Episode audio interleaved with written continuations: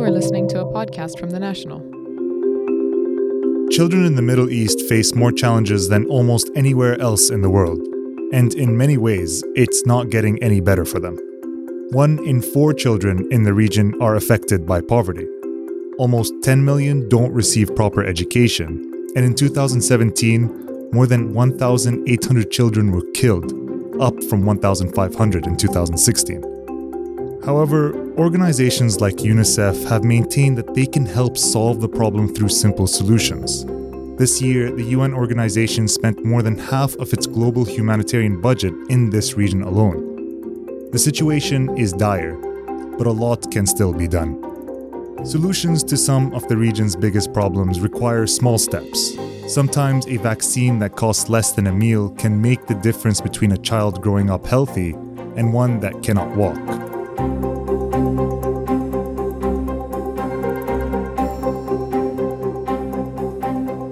This is Beyond the Headlines. I am Naser Al-Wasmi, and on the occasion of World Children's Day, I spoke to Geert Cappelaere, Regional Director of UNICEF in the MENA region, on the state of child development in one of the most difficult regions to be young. If there was one issue uh, related to child development in the Middle East that you could solve overnight, what would it be and why? That's an incredibly challenging question. Uh, um, I think there is no single problem children are facing uh, today in the Middle East that can't be solved overnight.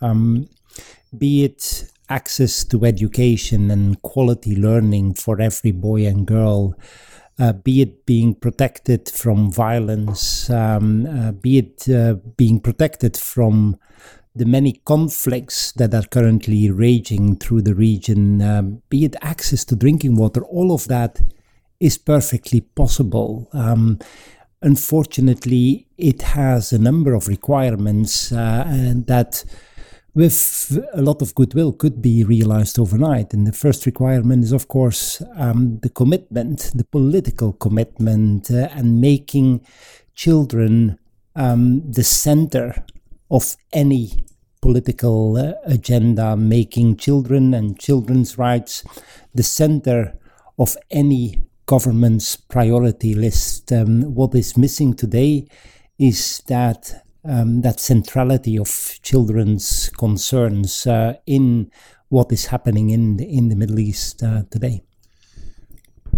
When we look at uh, the issues related to child development, um, there's some that are omnipresent, whether it's in Africa or in East Asia.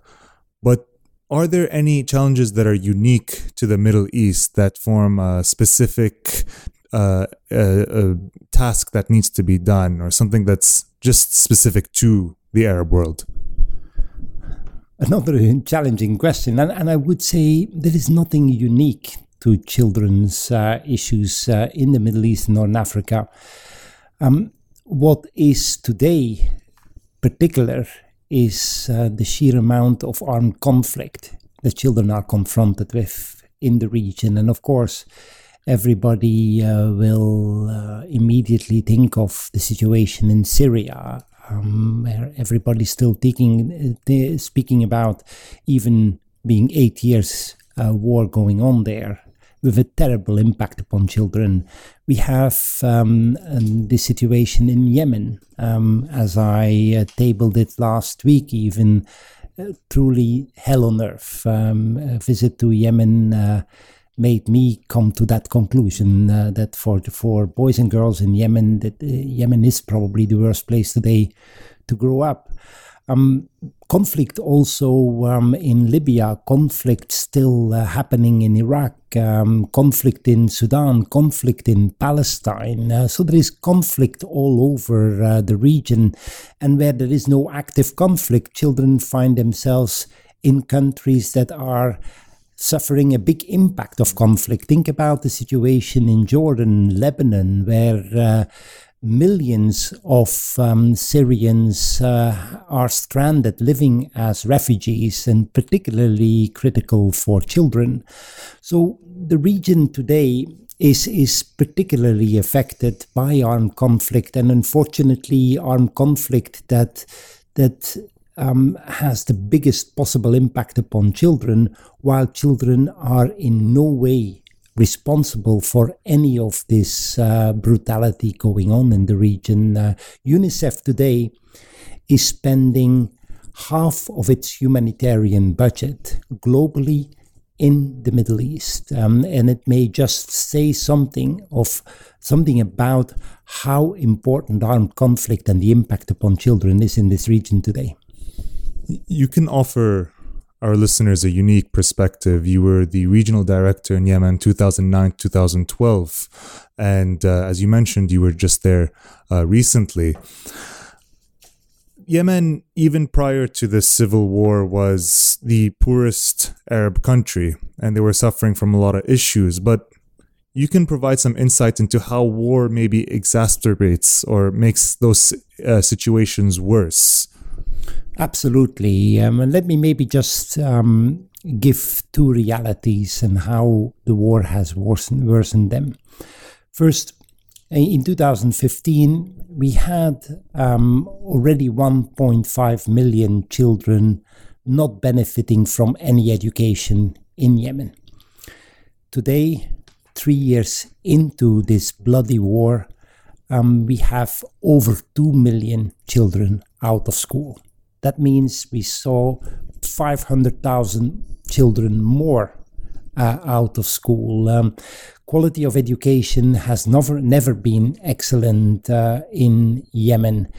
With uh, the war going on um, and the tensions between the officially recognized government and the authorities in Sana'a, 80% of the teachers are not any longer paid their salaries. So just imagine um, how much of an impact that has on further um, on making the quality of education even poorer. Um, another example um, is, is acute malnutrition. Um, Yemen is um, the country in the world with the highest per capita levels of malnutrition. Today, in Yemen, uh, close to 2 million children are suffering from acute malnutrition. Um, 400,000 children any given day, 400,000 children under the age of five are suffering from the life threatening form of severe acute malnutrition. Before the war, it was already an important problem, but the war has made the problem much worse. Today, it is fair to say that we have 50% more children suffering from life threatening acute malnutrition compared to the situation in 2015. So, two indicators simply that show how much a war can deteriorate quickly a situation of children. A war also that is undoing some of the progress we were able to make in Yemen. Um, vaccination is there a good example. Um, we had, with tremendous effort uh, from organizations like UNICEF, uh, we had increased the vaccination coverage um, in Yemen by 2015. More or less 70% of all children in Yemen got life saving vaccines. Um, today, that percentage has dropped with 15 to 20, in certain areas, even by 25%. I, I can't forget um, uh, from my visit last week um, that that the meeting or I had with with um, Sarah, a small girl I found in the Al Thawra hospital in in Hodeida, close to the front lines. A beautiful, really bright um, ten year old girl, but unfortunately paralyzed uh, uh, from half of her body paralyzed as a result of diphtheria. Diphtheria that that child should never have had if along we would have been able to vaccinate her. So while the figures tell a lot about the impact of, of war, it is only when you sit with these children, when you sit with their families, their mothers and fathers, and hear the suffering um, through what the children, the families are going through, it is only then you truly realize how how uh, uh, harmful the war has been. When you have a situation uh, like the one that you have in Yemen, how does UNICEF function in war torn areas, either in Yemen or in Syria, when you have governments that are incapable of providing basic functions like child education or healthcare? How is UNICEF expected to make a difference? And what are some of the tools that you have in your arsenal that governments don't or maybe can't provide? Well, there are many things that, that make me very proud of serving for UNICEF. Um, one of the reasons why I feel the pride is that children, under all circumstances, can at any moment of time continue counting on UNICEF. Um, UNICEF uh, never turns its back to children, even in the worst of situations. Um, so, in a country like Yemen or Syria or Iraq or Palestine, uh, UNICEF has teams on the ground uh, working 24 7 delivering assistance. Um, UNICEF is not just sitting in the capitals um, of these respective countries. UNICEF has field presence in Yemen, for example. Um, we have, uh, for the moment, six active field offices um, that helps help us continue delivering even across front lines. Um, so even if uh, when when a war is moving, when the front line is moving, we have always offices uh, before and behind the front lines. Um, we have incredibly dedicated staff um, um working uh, to ensure that children uh, get access to drinking water. And of course, we do that by guaranteeing that the, the public systems can continue run um, despite the absence, for example, of, of um, uh, water engineers, UNICEF staff guarantees that the systems continue uh, running. Uh, UNICEF, um, when teachers, for example, do not get their uh, salaries being paid, UNICEF is stepping in and guarantees that every teacher gets a small incentive, uh, encouraging her or him to continue come um, to to school and continue educate their children.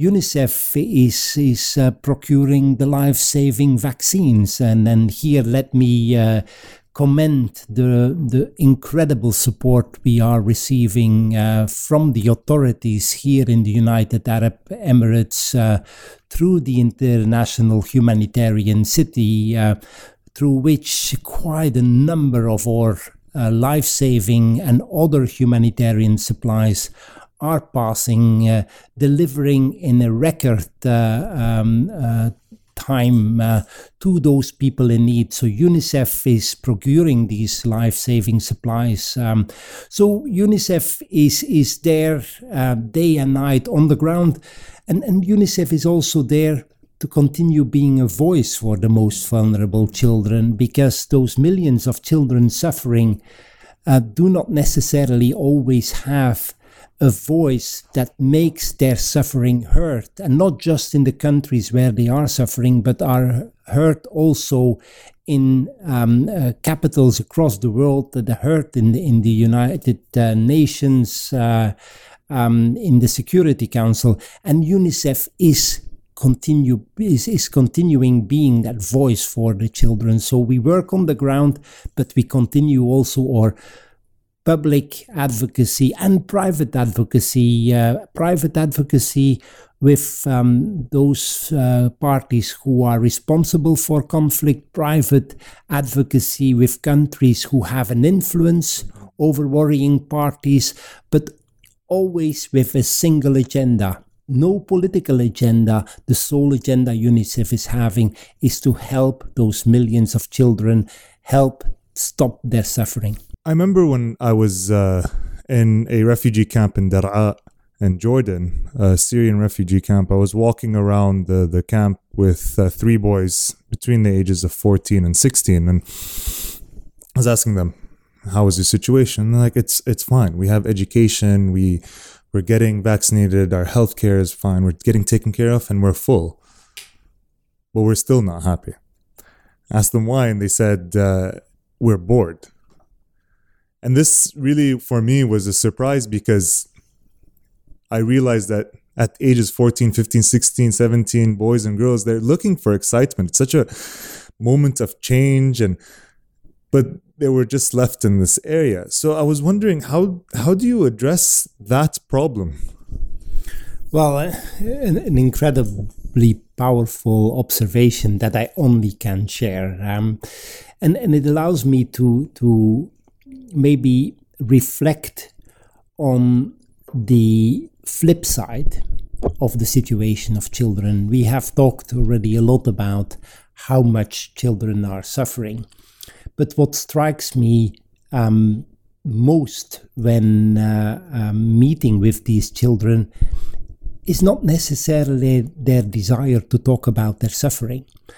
Children are eager to share their aspirations, their ambitions, and what prevents them from reaching their aspirations, reaching their their ambitions. Um, each and every time, for me, it is a wake up call for us to help guaranteeing to do everything possible to in order in order to capture that energy that creativity that children and young people are having um, and make children young people part of the solution.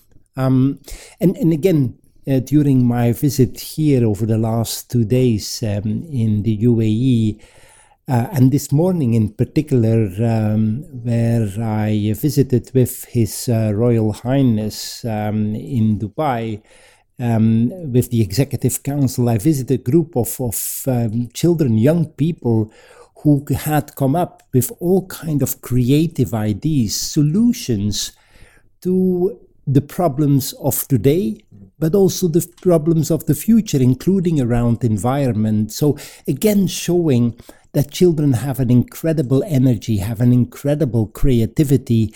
And so rather than having them bored, we need to galvanize um, uh, that, that energy, that, uh, that creativity. But that again is something that only will happen when we have, when we see the political willingness to embrace um, that energy uh, of children that we that embraces the ideas uh, that that children are having that embraces the idea that we need to welcome the voice uh, of children and that goes definitely also when when children are finding themselves uh, in a refugee camp uh, as you men- mentioned um, um, again how do we make children um, in those very difficult environments, how we make them part of the solution, how do we bring that their energy, how do we bring their initiative to the fore and and make children feel much better, feeling engaged, but at the same time come to uh, solutions that would benefit uh, everybody living in the camp. When you have the breakdown of a country when you have the government falling apart, uh, security issue, war. Uh, often you have generations that are lost without education, without uh, any sort of normality to their day to day lives. In the case in the Middle East, extremism and extremist groups like we saw in ISIS in Syria and Iraq fill that void with promises of providing children with a guiding path, uh, some sort of reason to belong, some sort of uh, calling. How impactful is that, and how do we address that particular issue? Well, extremism um, is part of human reality. It has been part of every single society. Uh, um, what we see today is, is that it is um, even more extreme than it has ever been before. It, uh, we are much more exposed to extremism. It is not necessarily only happening somewhere in a faraway uh, corner. Um, you know, we are all uh, at times confronted, even very directly, with, with the impact of, uh, of, of extremism. The best antidote for me to extremism is to continue investing in children, uh, to continue investing in children um, um, and, and particularly in children's educations. Um, through education, help children become the citizens we all want to be. Um, help through education uh, get across the values we all stand for. And when, say, when I say we all stand for values that are not only enshrined in big international declarations or in international human rights conventions, but values that are also deeply rooted in, for example, any of our religions. Um, so, how do we invest in education to get these values across? Um, how do we give through education um, children indeed that sense of belonging that is very human, that every father every mother wants to, to achieve for their children. It is helping uh, fighting extremism is probably best done by investing such that the alternatives are so much more attractive than being attracted to extremist uh, thoughts. And, and in that, um, as long as we see extremism attracting children and young people, as long as we see extremism attracting people in general, it means we continue failing as a society in offering the right alternatives. So, um, again, I am extremely hopeful in the fight against extremism. Um, it is again coming back to your first question what can be solved overnight? Even the fight against extremism can be um, settled overnight if we make the right investments, and the right investments very often start with children and education of children. Thank you so much. You're very welcome. Thanks for giving this attention. Thanks to Geert Cappelaere, Regional Director of UNICEF, for his time. Also, thanks to Kevin Jeffers for producing. Read more of the National's coverage of World Children's Day on our website, thenational.ae. Subscribe to Beyond the Headlines on Apple Podcasts or your favorite podcasting app. I've been your host, Naser Al Thanks for listening.